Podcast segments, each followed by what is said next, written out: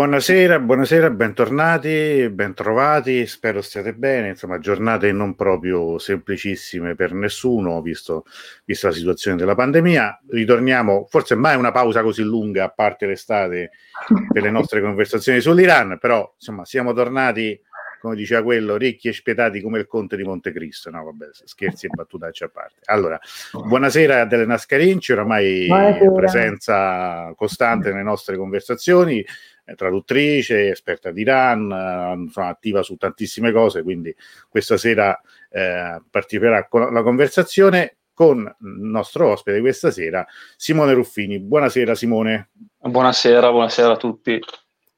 Che sei collegato da, diccelo tu. Gerusalemme, sono a Gerusalemme, arrivato da una settimana esatta proprio.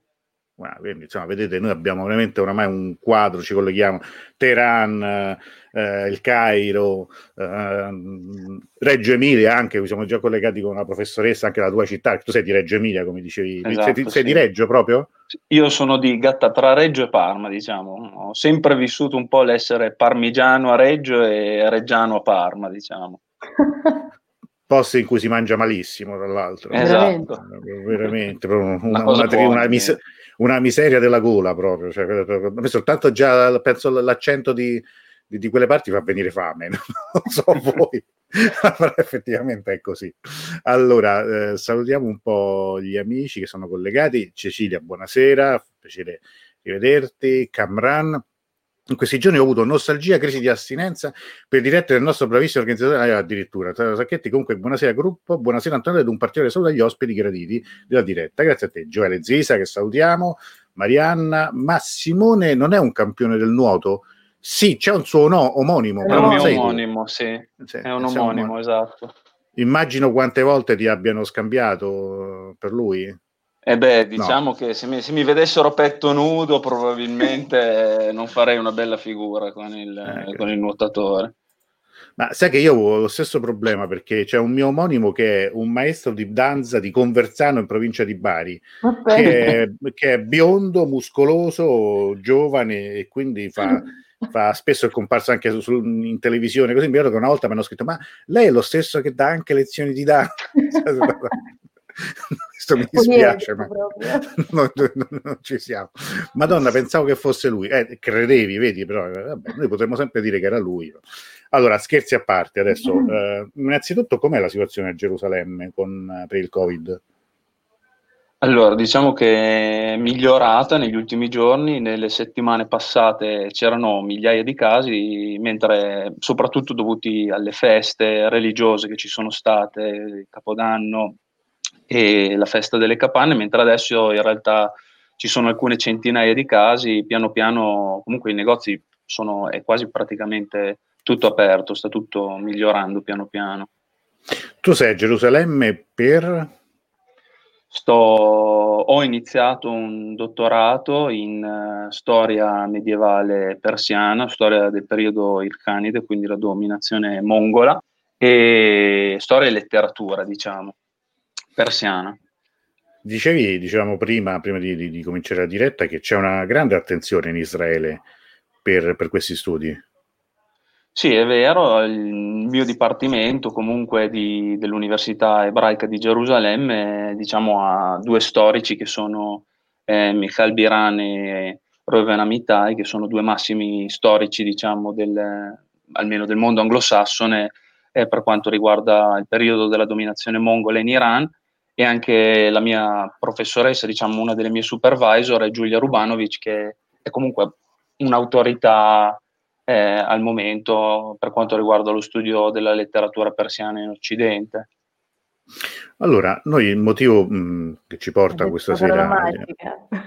Occidente. Com'è? Ha detto la parola magica. È vero, ha detto la parola magica, cioè, magica e come dire, fatale in un, certo, in un certo senso, visto l'argomento che trattiamo questa sera. Eh, Ciao, chiodo dallo scannatoio. Boh, è un mio, è un mio amico, questo è un mio amico. Questa che è chiaro.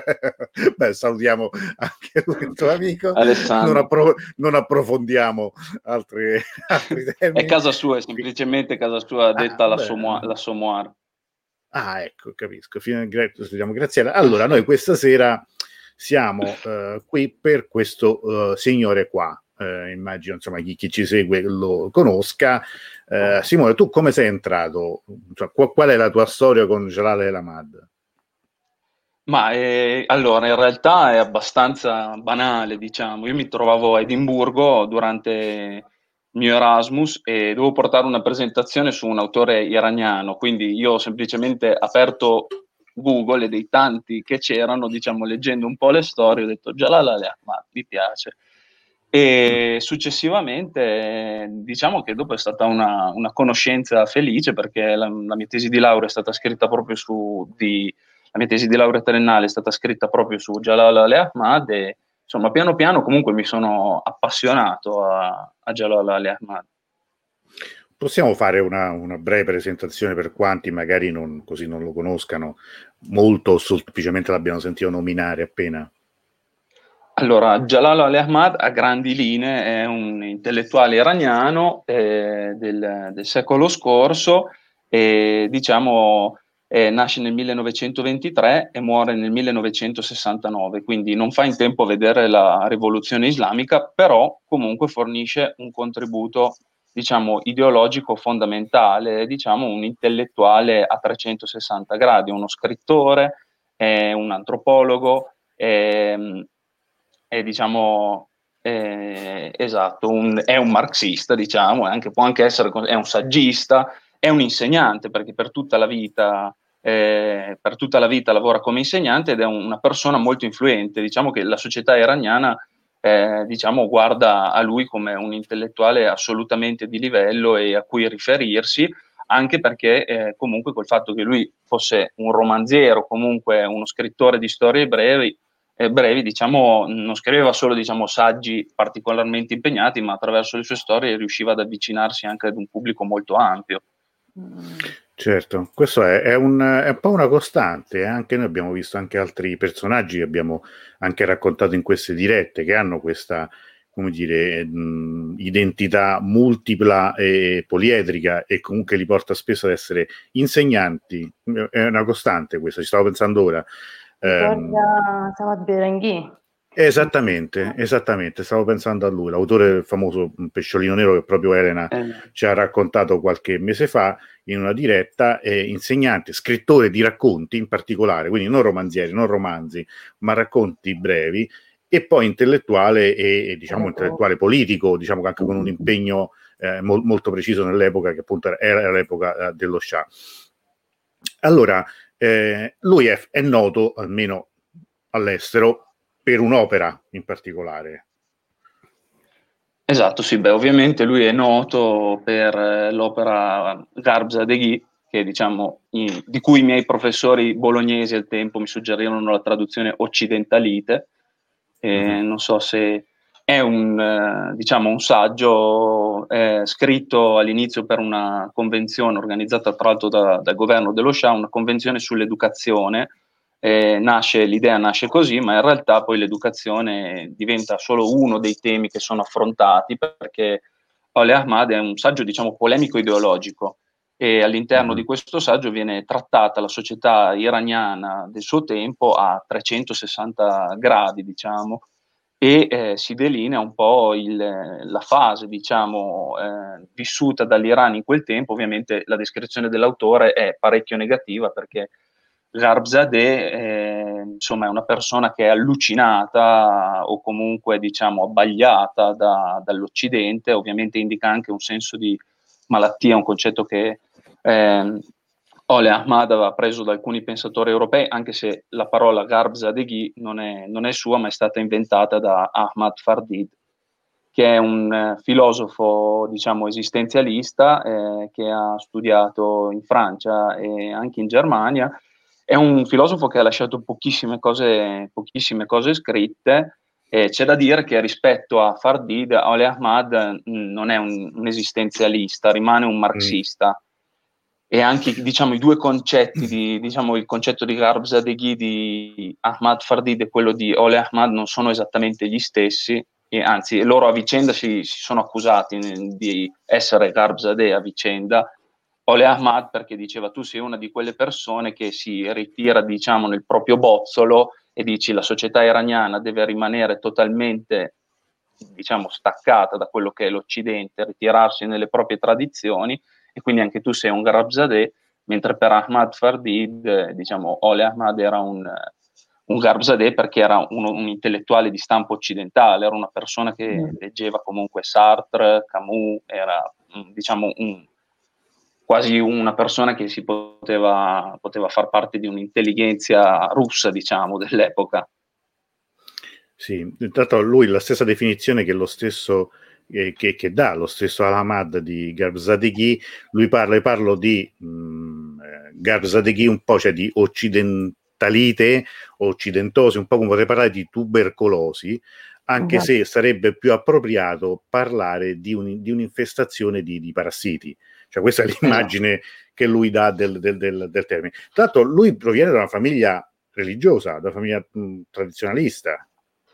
Esatto, sì, lui nasce in una famiglia fortemente religiosa, tra l'altro uno, diciamo, un suo zio comunque è, diciamo, è stato uno degli esponenti della, della rivoluzione islamica, Mahmoud al-Ghani, e anche suo fratello Shams, eh, diciamo, era comunque un chierico e suo padre a sua volta era un membro del clero. Ole Ahmad però, diciamo, Ole Ahmad doveva seguire la strada del padre eh, per qualche mese dopo aver completato, diciamo, dopo aver lavorato al bazar di Teheran, ancora giovane, si reca a Najaf dove dovrebbe continuare i propri studi religiosi, però da Najaf scappa e torna a Teheran per completare diciamo, gli studi laici a, ehm, all'universi- all'università, alla Darul Fonun, anche se in realtà lui ha finito poi diciamo, le scuole superiori alla Darul Fonun. Mm. Tra l'altro lui ha anche uno, diciamo, uno stile di vita che insomma, probabilmente adesso senza poi scadere nel, nel gossip o nel, nell'aneddotica non era propriamente quello di un buon musulmano. Sì, esatto, cioè lui era una persona che comunque pregava, questo a detta di sua moglie Simin Daneshvar, eh, era un musulmano che pregava, però diciamo si concedeva anche di bere, insomma lui non aveva nessun problema a bere alcolici, eh, fumava sigarette, una sigaretta dopo l'altra, la Daneshvar da questa descrizione proprio di lui che fuma una sigaretta dietro l'altra, eh, però sì, diciamo era abbastanza indulgente con se stesso, diciamo, non era un, un integralista, però ecco, diciamo che rimaneva comunque un musulmano, lui si definiva musulmano, però diciamo interpretato a suo modo. Po' come io mi definisco cattolico, dai, diciamo, più o meno. Certo, no, no, questa è una precisazione da fare perché poi, come vedremo, il suo pensiero, il suo stesso concetto di Garbzadeghi sarà invece utilizzato dalla, dalla, così, dalla propaganda dell'ideologia della rivoluzione eh, del, che porterà alla nascita della Repubblica Islamica. Cioè è considerato uno de, degli intellettuali che ha influenzato di più mh, quel movimento di pensiero che porterà alla rivoluzione, anche se, come hai detto tu, lui è morto dieci anni prima della vittoria della rivoluzione. Tra l'altro si parla anche di un, di un incontro tra lui e Khomeini che però insomma non è che fu proprio così un incontro molto felice, si dice che, che, in realtà i due si siano visti per appena un quarto d'ora, ma non è che sia scoppiata proprio una scintilla di interesse reciproco. Sì, diciamo che lui comunque in generale la sua visione del clero non era particolarmente positiva, insomma lui aveva apprezzato il fatto che il clero si fosse sollevato contro la rivoluzione bianca eh, di Mohammad Reza Shah negli anni 60 e diciamo si era lamentato del fatto che molti intellettuali iraniani avessero, soprattutto comunisti, avessero snobbato questa sollevazione da parte del clero. Però diciamo la sua visione del clero in generale non era particolarmente positiva.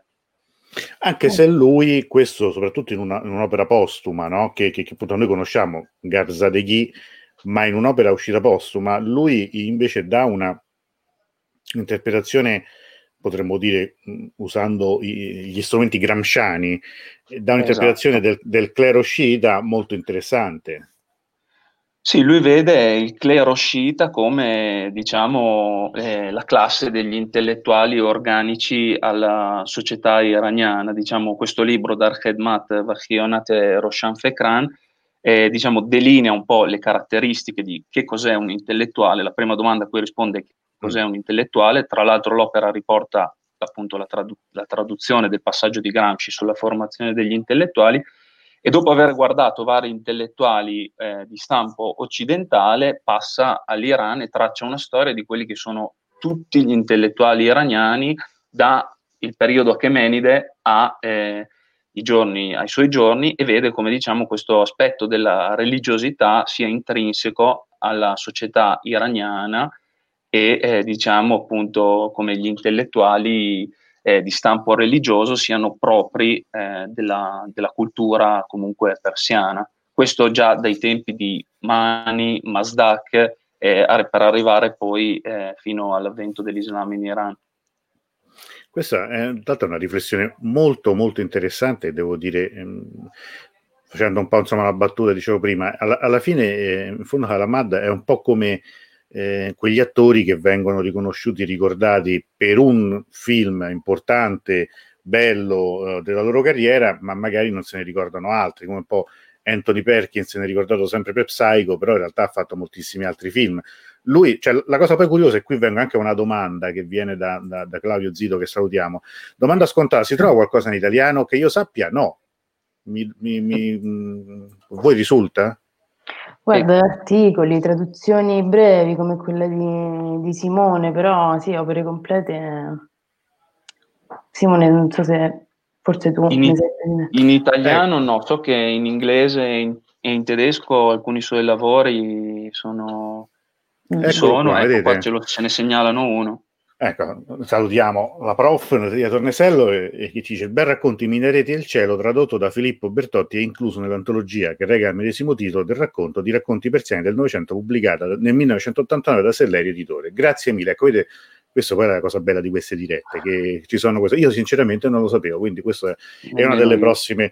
Ed è interessante però che sia un racconto ad essere stato tradotto, mm. non una delle sue... In fondo anche Garzadeghi in italiano non è stato tradotto. Io devo dire che l'ho letto in inglese, confesso, ma non, nel, nel, senso che non, non, l'ho letto in persiano, ma quello, quello, che ho letto l'ho letto in inglese, perché non è, non è nemmeno così scontato trovarlo, giusto? Adesso non so. Eh, Beh, ha avuto anche livello... una storia di pubblicazione difficile, tra l'altro, eh, rispetto, ad esempio, avete citato prima Simin Shvar, che con Suashun ha avuto una pubblicazione molto di, di successo e velocissima con tantissime traduzioni in tutto il mondo, ristampe, eccetera. E Jalal Ahmad ha fatto invece moltissima fatica anche per le prime pubblicazioni, tant'è che ecco, i primi scritti circolavano insomma eh, nel mercato nero, diciamo, della, della letteratura e quindi anche, probabilmente anche per questo è meno diffuso, credo. Simone, tu per, il, per, le tue ricerche che difficoltà hai trovato da questo punto di vista, cioè delle fonti? Se le hai trovate, magari non, le hai trovate affatto. Diciamo che io, nel senso, per la mia formazione universitaria ho sempre avuto la, a disposizione materiale di studio, diciamo, anglosassone, quindi del mondo accademico anglosassone e mi sono basato principalmente su quello, anche perché poi comunque di Ole Ahmad hanno trattato anche insomma, autori iraniani che hanno scritto in inglese, penso ad Abashi che ha scritto un, diciamo, un articolo abbastanza comprensivo su sì. Ole Ahmad e anche a Faseli. E in italiano ovviamente io non ho utilizzato quasi niente. Prima di scrivere l'articolo diciamo, che voi avete letto, avevo visto che altri, diciamo, altri, altre persone in Italia avevano scritto due articoli. Ecco, esatto, questa la professoressa Tornosello c'è, penso che ci sta di bella, tra- eh, bella traduzione italiana di Garzadeghi fatta da una studentessa laureatasi all'Orientale di Napoli nel 1990, ma non pubblicata, peccato. Beh, questo è, è, è un indizio, qui dovremmo, dovremmo lavorarci. No, no, ma io parlo seriamente, cioè nel senso che eh, eh insomma, eh, se c'è una traduzione di 30 anni fa, eh, no, forse, non si è laure- forse la traduzione non risale a 30 anni fa, si è laureata nel 90, però comunque sia sarebbe interessante anche, cioè, oggi c'è un'attenzione per, per, per, questi temi in Italia che però non, insomma, magari non, non, non trova poi un, se non necessariamente uno spazio nel campo editoriale. Eh, Camran, diciamo pure che già dall'inizio era uno del Tudè, quindi del Partito Comunista, ma, ma poi si, si, separò. Esatto, sì. Eh, sì. È entrato nel partito Today insomma abbastanza presto e mh, diciamo che è entrato nel partito Today negli anni 40 e poi diciamo che si è accorto assieme ad altri suoi amici tra cui Khalil Maleki che era diciamo un po' diciamo, una figura eh, che per lui è rimasta importante per tutta la sua vita. Quando hanno capito che in realtà eh, eh diciamo si sono accorti che il partito Today era un po' l'avanguardia dell'Unione Sovietica in Iran, eh, hanno deciso di, di, staccarsi dal partito Tudeh. Sicuramente Al-Ahmad era un, un marxista all'inizio, non ci, penso non ci siano dubbi su questa cosa, però il, molto presto si rende conto che il sovietismo è un problema per i paesi del terzo mondo come, come l'Iran appunto e tra l'altro lui sostiene fin da subito che eh, Khalil, Khalil Maleki eh, si è accorto che eh, diciamo, eh, lo stalinismo soprattutto è dannoso è, e se n'è staccato prima ancora di, di, dello stesso Tito in Europa, quindi mm. erano già avanti al tempo rispetto agli europei. Sì, sì, eh, questo è anche un riferimento agli anni di cui, in cui è ambientato insomma, il, racconto che stiamo facendo, sono gli anni eh, del neocapitalismo, come lo chiamava Pasolini, cioè gli anni in cui eh, la critica al, al, Partito Comunista, questo anche al Partito Comunista Italiano, eh, viene da, da, da, più fronti, ci sono appunto dei movimenti nuovi, di lì ci sarà poi la Cina con Mao, ci saranno appunto, come dicevi tu, il movimento dei paesi non allineati, quindi con la Jugoslavia di Tito anche in prima linea, ci sono appunto tutte queste spinte dei movimenti di liberazione che allora avranno un impulso molto forte. E Cameron che ti dice bravo, esatto, che con Maleki fondò Terza Via, se non erro. Esatto, Quindi sì, questo è, entriamo eh. n- n- nella storia politica uh, dell'Iran. Eh, io, se permettete, volevo soltanto leggere tre righe di, di questo benedetto Garbzadeghi, ma solo per, per dare un'idea di, di, cosa parliamo, che magari, insomma, ma proprio um, veramente telegrafico eh, che è una cosa che a me piace ricordare sempre, eh, quando lui parla appunto de, in che senso eh, la malattia, l'occidentosi, l'occidentalite, e, e lui dice questo, cioè il, il fatto di dover eh, affrontare i, i, temi nuovi che vengono da una società che si sta, mh, sta vivendo una modernizzazione veloce come quella iraniana degli anni 60 con strumenti e con concetti tipicamente occidentali. E lui dice questo, siamo stranieri a noi stessi, è straniero quello che mangiamo e come ci vestiamo. Sono straniere le nostre case, stranieri i nostri modi, i nostri libri e quel che è più pericoloso è straniera la nostra cultura. Cerchiamo di farci un'istruzione di stampo europeo e ci affanniamo per risolvere qualsiasi problema ci si presenti nel modo in cui lo farebbero gli europei. Guarda, c'è un rimando pazzesco ad un saggio di Samad Berenghi in queste parole, perché lui um, era ovviamente maestro, oltre che traduttore, scrittore, proprio come Ole Ahmad, e in uno dei suoi passaggi racconta proprio, ehm, facendo ovviamente una critica al sistema eh, dell'educazione eh, messo in atto in quegli anni in Iran, in cui diceva che nelle scuole elementari venivano utilizzati dei testi di stampo occidentale Mm. Ad esempio riportava l'immagine di questa famiglia la sera a cena seduta al tavolo con delle sedie e diceva per i bambini iraniani questo è, un, è una cosa che non, non, trova corrispondenza nella vita che vivono quotidianamente, quindi proprio dall'educazione dei bambini eh, partiva tutta una sorta di, di divulgazione che, che, non trovava corrispondenza nella realtà delle, delle persone. Tra l'altro è interessante anche questo riferimento che fa in queste righe a quello che mangiamo. Io ricordo sempre che mh, quelli sono gli anni della famosa eh, riforma agraria dell'Iran che portò a, a un collasso del, dell'agricoltura. Cioè ricordo sempre il, il racconto del compianto ambasciatore Mezzalama che diceva lui quando arrivò in Iran, che già c'era stata la rivoluzione, lui diceva che la frutta non si poteva mangiare in Iran. Chiunque è stato in Iran che ci ha vissuto, quindi Elena me lo confermerà, dice invece la, la frutta iraniana è buonissima. Cioè, e, e allora... Come? No, sì, sì, effettivamente. No, no, nel senso che il, voglio dire che, che allora quella, questa, eh, diciamo, il modello eh, agricolo industriale, perché poi appunto la riforma portò a una come dire, a una riconversione di tutte le procedure, i modi, i modi, di lavorare la terra, portò a un collasso della produzione interna agricola, tanto che nel 71 fu il primo anno nella storia dell'Iran in cui il paese dovette importare beni alimentari, cioè mh, questo riferimento, quando noi anche facciamo nostro, i, i, nostri discorsi in Italia sulla cultura alimentare, no? cioè, quindi sul fatto, sul, sul modello di, di, cosa mangiamo, quale riferimento, non è una cosa banale. Oggi è diventata molto di moda, anche dopo l'Expo di Milano, no? il, il, il, tema del, va di moda dirlo in inglese, il food, è diventato proprio un, un tema che secondo me è un ritorno un po' primitivo a ciò che ciò che poi insomma è basilare per l'umanità. Però questo è, è un tema interessante. Camerano dice esatto, Elena, il suo antiimperialismo era viscerale. Allora, salutiamo anche Tiziana Buccico. Allora, eh, volendo andare avanti, Elena, so che avevi un paio di, di argomenti anche, insomma, tu che avresti voluto toccare.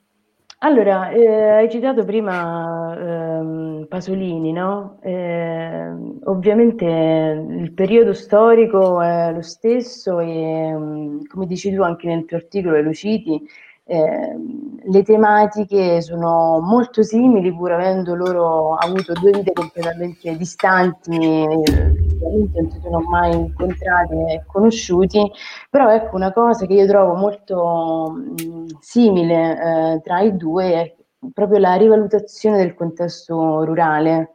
Eh, lo fa Pasolini con i suoi primi scritti e lo fa allo stesso modo già Ole Ahmad con i suoi scritti etnografici, antropologici, eh, per i quali poi tra l'altro verrà spesso criticato per non utilizzare un, una tecnica scientifica e, e, puntuale. Non so se tu sei dello stesso parere, ma insomma i temi credo che siano molto molto simili.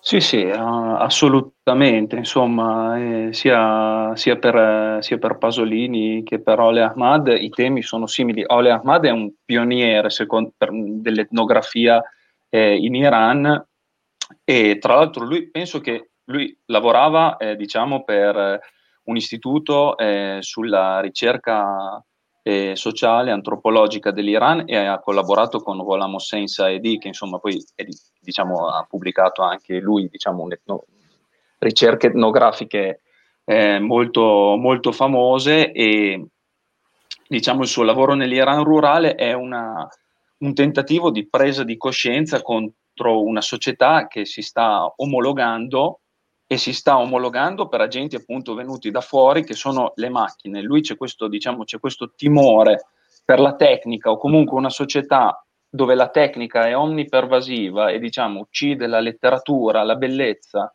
eh, la poesia che invece fanno parte, sono intrinseche alla società iraniana, come magari lo potevano essere alla società contadina italiana, magari ancora, che c'era ancora negli anni 60, e diciamo questo tentativo di, di prendere coscienza e di, di evitare diciamo, questa omnipervasività delle macchine che rende le persone schiave. Insomma, Pasolini parla di un fascismo, eh, diciamo, eh, più totalitario del fascismo stesso, perché appunto prende elementi delle persone e non le abbandona mai, mentre il fascismo di Mussolini non era riuscito a entrare eh, diciamo, nella mente delle persone eh, quanto, eh, quanto, in realtà lo ha fatto la società dei consumi. Ale Ahmad parla di macchine, Pasolini parla di società dei consumi. La differenza può essere questa tra, tra i due autori. Sì. Esatto. C'è il famoso, famoso video recuperabile facilmente in rete di Pasolini sulla spiaggia di Sabaudia eh, che ha qualcosa di profetico, di apocalittico, no? quando lui parla appunto di distingue tra società, eh, potere totalitario e potere totalizzante, no? quando lui, e alla fine conclude con quelle parole terrificanti quando dice da, ci svegliamo da questo, da questo, incubo e ci accorgiamo che non c'è più niente da fare. Insomma, è, una Beh, conclusione. Mh mm, Vado forse Prego. fuori tema, però l'abbiamo visto pochi mesi fa con l'inizio del virus, tanto parliamo di occidentalite, quindi pure questa è una malattia, ah, certo. diciamo. esatto. Abbiamo visto quando mh, avevamo bisogno di alcuni dispositivi di protezione individuale e abbiamo scoperto che non li producevamo più.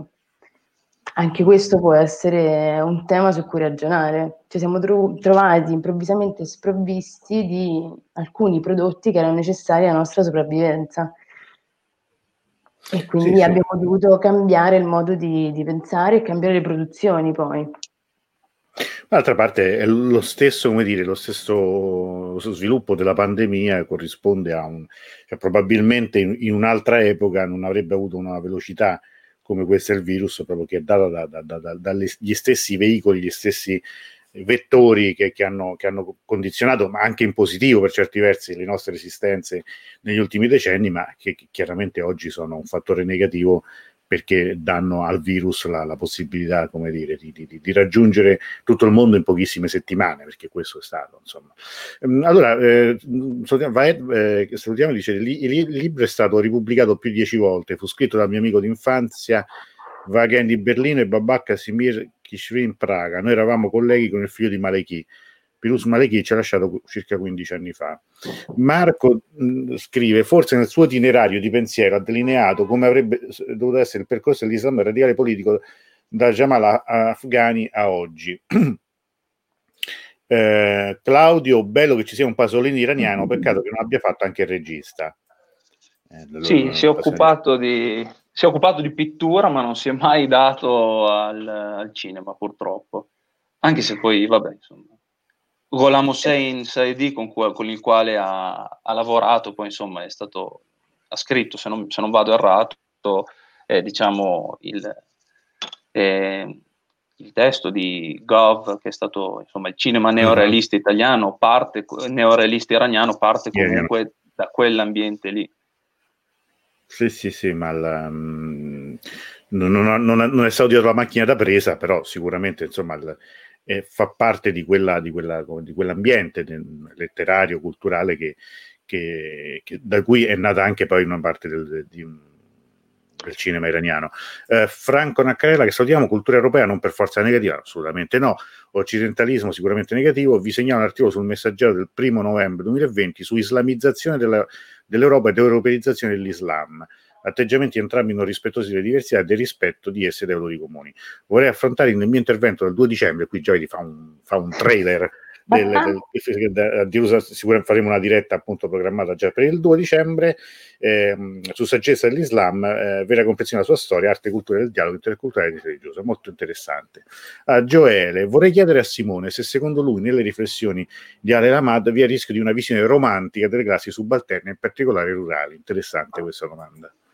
Eh, diciamo che insomma Ole Ahmad si, si, auspicava un miglioramento della loro condizione. Lui, essendo un marxista, sperava che eh, appunto l'Iran eh, iniziasse a produrre le macchine e mettesse diciamo, propria, i propri cittadini nella condizione di usufruirne in maniera consapevole per soddisfare i, i propri bisogni. Quindi diciamo che Ole Ahmad non era una persona che si opponeva al progresso materiale, sicuramente si, si opponeva a un, a un progresso di, di, stampo occidentale o comunque inconsapevole o comunque importato inconsapevolmente da, dall'Occidente. Lui sicuramente sperava che, eh, diciamo, i, vedeva insomma dei problemi all'interno delle, delle classi rurali eh, iraniane, però allo stesso tempo, secondo me, si rendeva anche conto che lì permaneva un carattere, diciamo, peculiare della propria cultura e,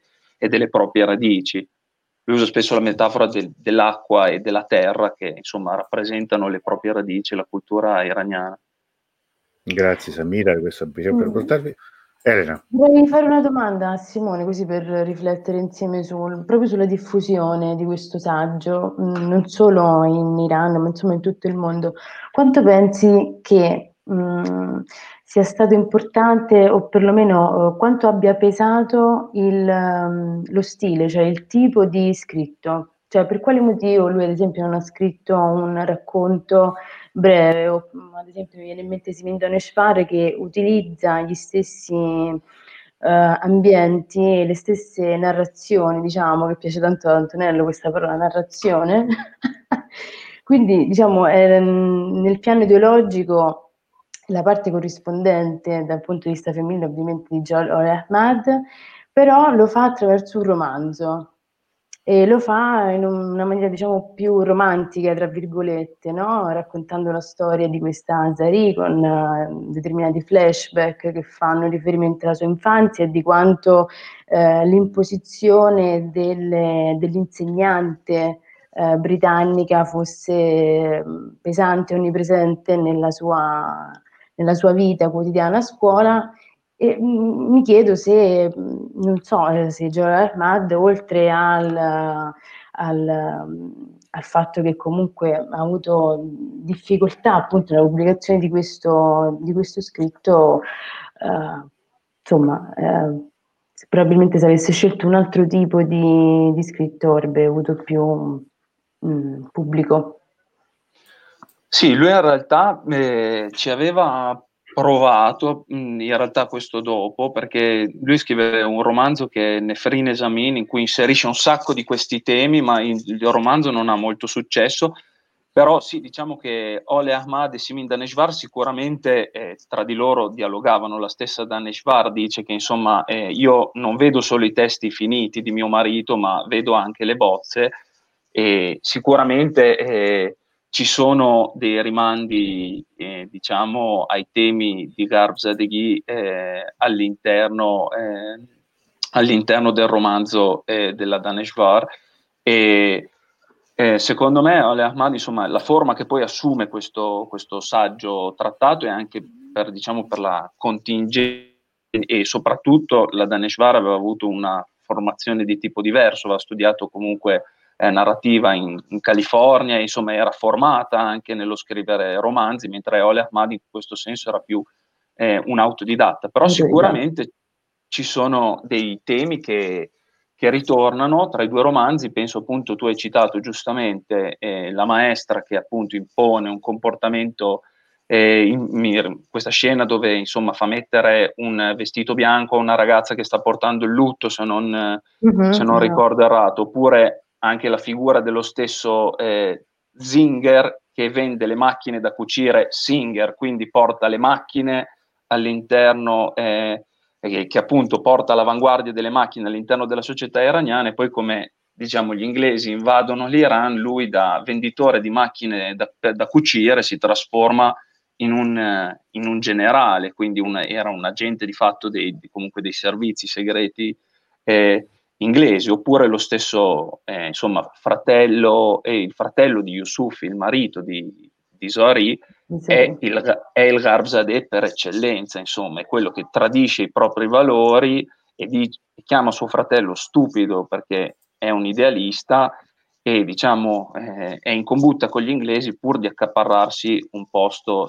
a Teheran, eh, un posto pur di avanzare la sua carriera politica. Quindi sicuramente, sicuramente ci sono dei, dei, riferimenti, ovviamente la, la Doneshvar ha avuto il, il merito probabilmente eh, di creare, attraverso, di inserire questi temi in un romanzo che poi ha avuto un successo, un successo molto grande, insomma non penso che nessuno, è il romanzo per eccellenza iraniano del secolo scorso, penso, e Ale Ahmad purtroppo questi risultati non li ha raggiunti, pur essendo una figura molto ascoltata.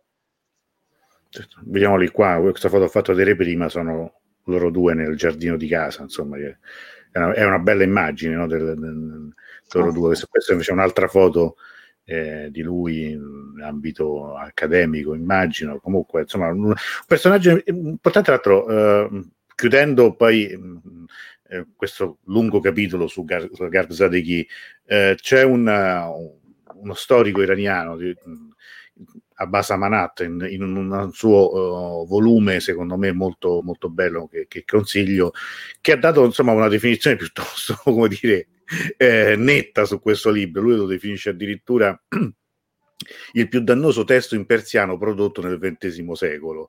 Questo nel senso de, degli effetti che ha prodotto eh, però insomma è è, è interessante per, per, capire anche l'importanza che ha avuto questo testo all'interno del, così, de, de, della storia del, del, secolo scorso e credo anche quella attuale.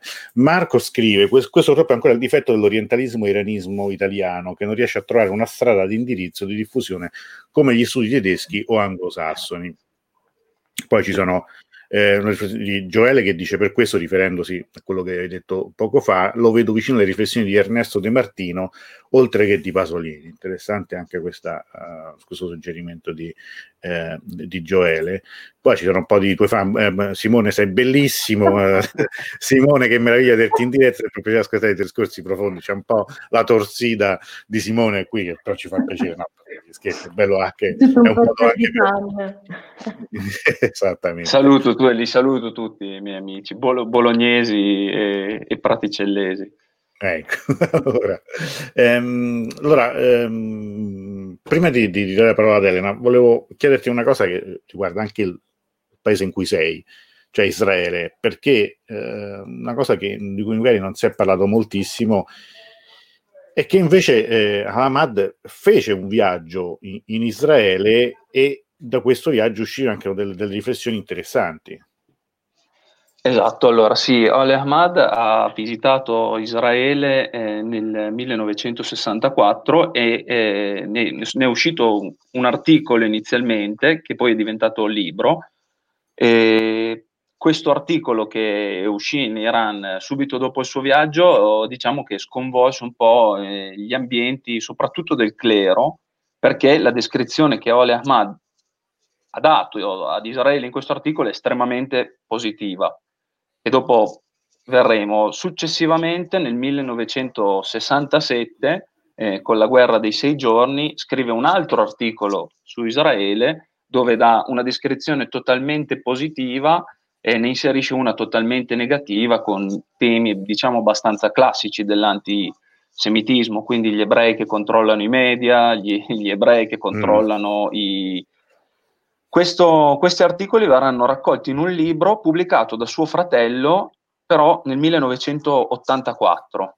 Quindi Ole Ahmad pubblica questi in forma di articolo. Tra l'altro il suo articolo, eh, quello del 1967, quindi quello fortemente critico, eh, viene ripubblicato a Com quindi, eh, con il nome di insomma, Israele, l'agente dell'imperialismo. Eh, mm. Però all'inizio Al-Ahmad riceve anche una chiamata da Ali Khamenei eh, in seguito al suo primo articolo, quello del 64, dove gli dice guarda che hai deluso una, diciamo, una buona parte dei tuoi fan perché hai descritto eh, positivamente Israele.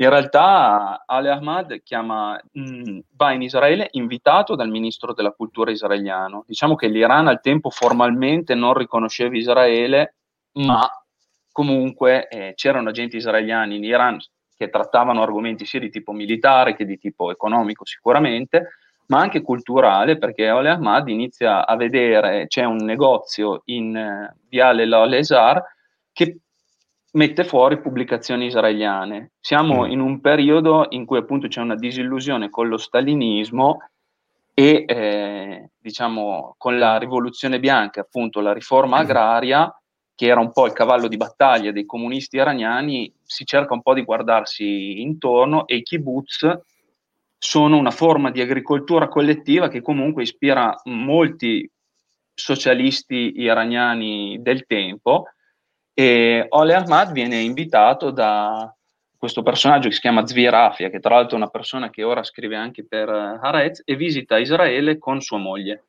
Lui si trovava, fa prima un viaggio in Olanda, eh, Olanda ed Inghilterra e poi da lì eh, arriva in Israele che visita con eh, la Daneshvar per una settimana. Noi sappiamo che la Daneshvar ha addirittura tenuto due lezioni all'Università ebraica di Gerusalemme, mentre Ole Ahmad ha incontrato diversi personaggi, tra cui scrittori e membri eh, di, del Ministero eh, dell'Educazione, appunto, e visitano anche questo kibbutz, ma la cosa fondamentale è che lui chiama Israele una veloyat, e quindi c'è il concetto di veloyat, lui vede in Israele, descrive Israele diciamo in termini sciiti. Adesso la teoria di Khomeini non era ancora, usci- non era ancora certo. uscita, però comunque è interessante che lui veda, lui chiama Ben Gurion e, e Moshe Dayan, i, diciamo, dice che non sono profeti, ma quasi, li paragona ad Enoch e Giobbe, perché vede che hanno una visione per per i, per i, figli, per i figli di Israele. Tutto questo poi è ritrattato ovviamente nell'articolo del 1967.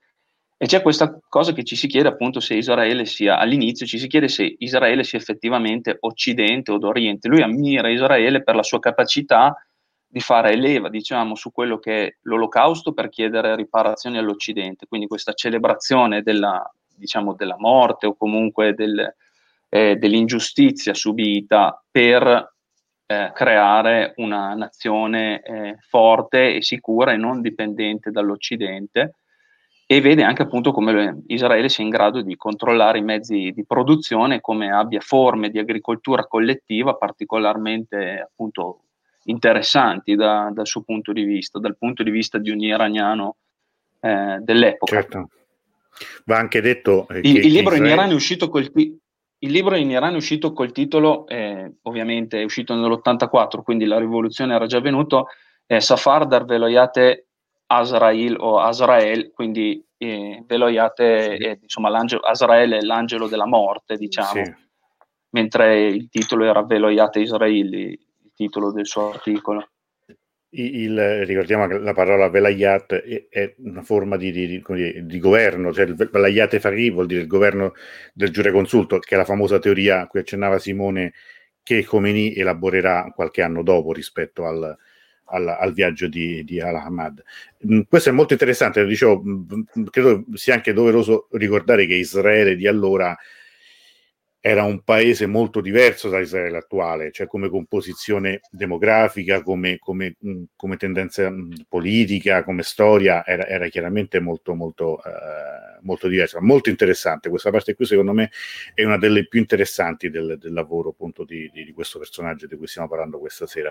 Ecco, la professoressa Tornesello che ci punto Safarbe eh, Velayate Israele sì.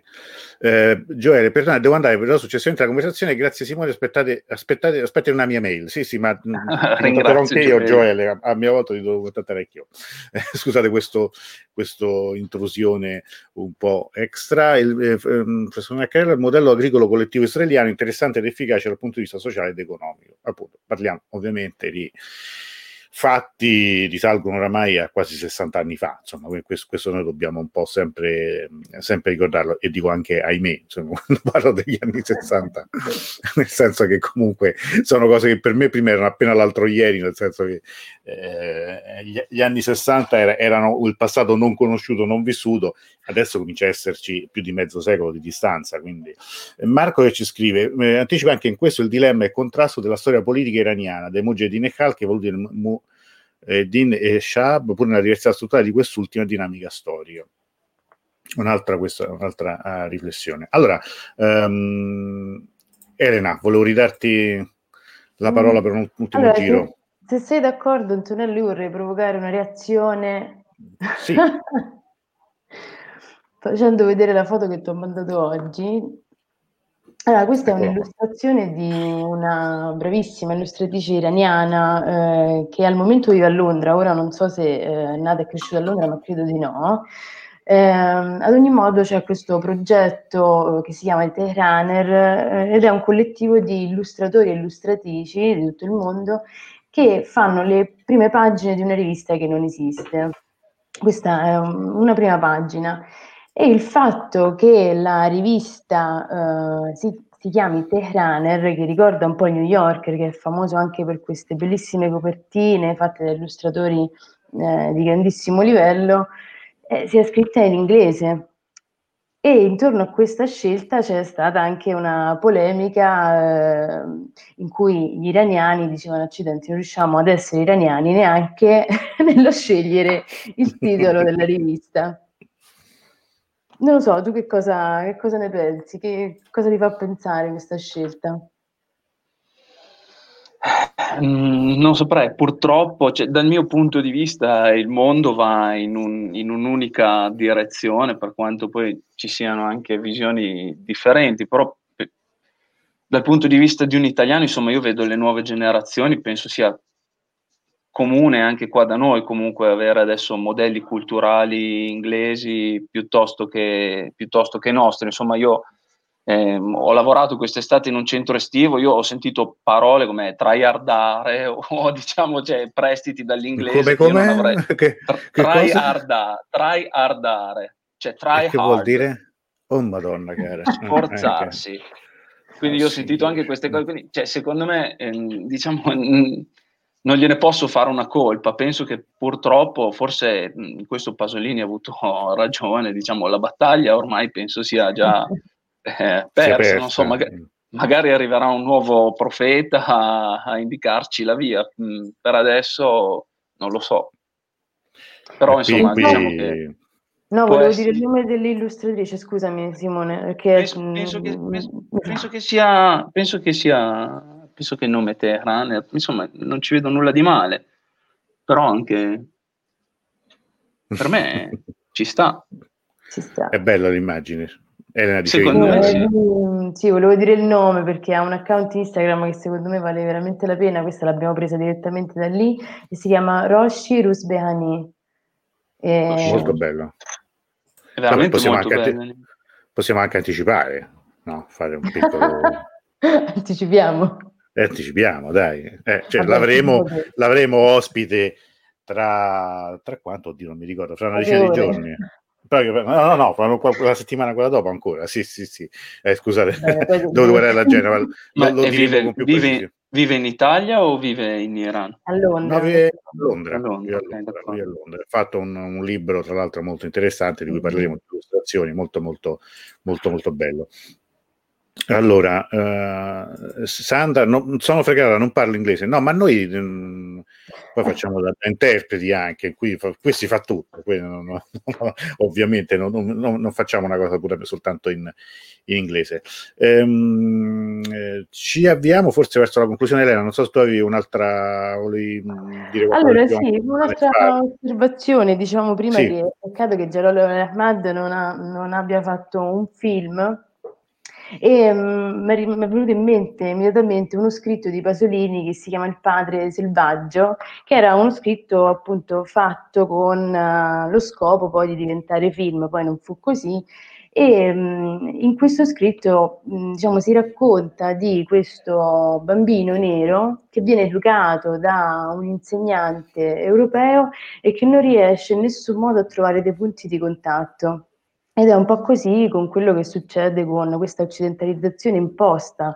Eh, è come una, non so, un, un qualcosa che non trova eh, accoglimento, no? Perché viene imposta secondo determinate regole e di conseguenza eh, non riesce probabilmente a penetrare in modo naturale e ho ripensato immediatamente alla diretta della professoressa De Cesaris sull'architettura in cui sì. ad un certo punto si è parlato di questi open space nelle case iraniane, ma dice ma l'open space non è mai esistito nelle case iraniane, ma questo ovviamente è tutta l'evoluzione, eh, è così che va, l'evoluzione del, del tempo, la società cambia, i costumi cambiano, insomma sì, ecco, sì. È una cosa che va accettata. Non...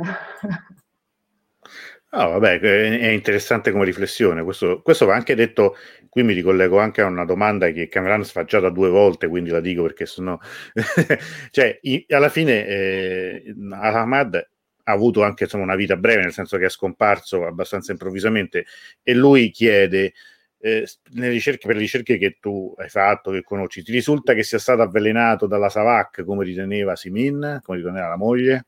Eh, io insomma questo non lo, non lo posso dire, io le ultime diciamo ovviamente le ultime ore di Ole Ahmad le, le conosco appunto per l'articolo che la stessa Daneshvar eh, ha scritto, questo già, il, diciamo il tramonto di Jalal, Gorube Jamal, eh, Jalal. Mm. E lui comunque era, era, già, era già, invecchiato, aveva, aveva, diciamo, la Daneshvar notava come lui avesse, diciamo, suo, i suoi capelli fossero diventati bianchi molto presto, era una persona che fumava, era, può essere che abbia avuto un infarto. Io francamente non lo so, loro vivevano in una zona abbastanza isolata, diciamo, mm. dell'Iran, perché a Salem è un posto, era isolato, tra l'altro loro vivevano vicino ad una, avevano questa casa di villeggiatura eh, in un posto che per essere raggiunto insomma, bisognava attraversare due ponti, di cui uno fatto di tronchi, non era, non era molto, diciamo, molto facile, erano piuttosto isolati. Insomma, io dubito che lui sia stato avvelenato, avvelenato. penso sia stata una, una, fatalità. Questa è una cosa, poi ne, nella storia iraniana eh, sono stati tutti avvelenati, Beranghia, il figlio di Khomeini. Eh, Beranghi no, Beranghi nel fiume. No, no, ma tutti dicono che sono ah. stati tutti uccisi, scusami, no, non volevo dire avvelenati, tutti uccisi dalla Savac. Ah, sì. eh, Beranghesi dice che siano, siano stati i sicari della Savac, gettarono nel fiume, il figlio di Comini, morto lungo per infarto, Anna Jaff sia stato ucciso anche per questo, il, lo, lo, stesso Ali Shariati che muore a Londra probabilmente per infarto anche lui, si dice che in realtà sia stata la Savac, cioè è un po' difficile quando si ha a che fare con la storia dell'Iran non cadere un po' nel complottismo, per cui alla fine sono stati sempre tutti uccisi eh, dalla Savacca, che sicuramente uccise tanta gente, sicuramente nelle, nelle lotte politiche de, di ieri e di oggi ci sono anche trame di questo tipo. Poi, poi, è anche vero che ci sono anche delle morti di caso naturale. Comunque era, un, era una persona che ecco, non aveva avuto nemmeno una, una, vita così regolare, diciamo anche dedita all'alcol. Eh, sì, non, insomma, voglio dire, non, non, non, non, abbiamo, di certo oggi non abbiamo le prove di questo e direi anche che mh, è una cosa che probabilmente nel, nell'economia, anche nel nostro discorso, forse è anche una, una, una un, un'importanza relativa, tutto qua. Una, non, non volevo. Eh, sì, sì, si mi dice che sta avvelenato, oppure è vero che c'è un po' di complottismo, ecco, direi di sì. Allora, ehm, io direi che Mm, non so se ci sono domande, Elena, se vuoi aggiungere qualcosa, se ci sono domande da, dai nostri amici. Eh, anche il buon oppio, ecco, insomma, sì, anche insomma, un, un, il buon amico. Questo mi eh, mancava. Sì. Eh, buono, anche il modello cinese di agricoltura, dice il professor Naccarella, maoista è stato superato da un modello di Deng Xiaoping che unisce elementi collettivistici di capitalismo occidentale con caratteristiche cinesi. In Iran, come era concepito nelle riforme agrarie Shah e di Katami, eh, non ho capito se è una domanda o se era una, una cosa, però adesso ovviamente non, avremo... La, il tema è interessante, non, sicuramente oggi in questo momento non abbiamo lo spazio per, per trattarlo che si aprirebbe veramente un altro, un altro capitolo. Gaudi, avrei molte cose da dire su alcune posizioni rispetto all'occidentalizzazione. Non sempre sono d'accordo, ma non faccio in tempo a dialogare con voi. Grazie, infine mi avete fatto pensare molto. Grazie a te eh, Gaudia. Allora, io prima di salutarvi, di ringraziare Simone, visto che abbiamo ancora pochissimi minuti, vorrei fare due spot pubblicitari.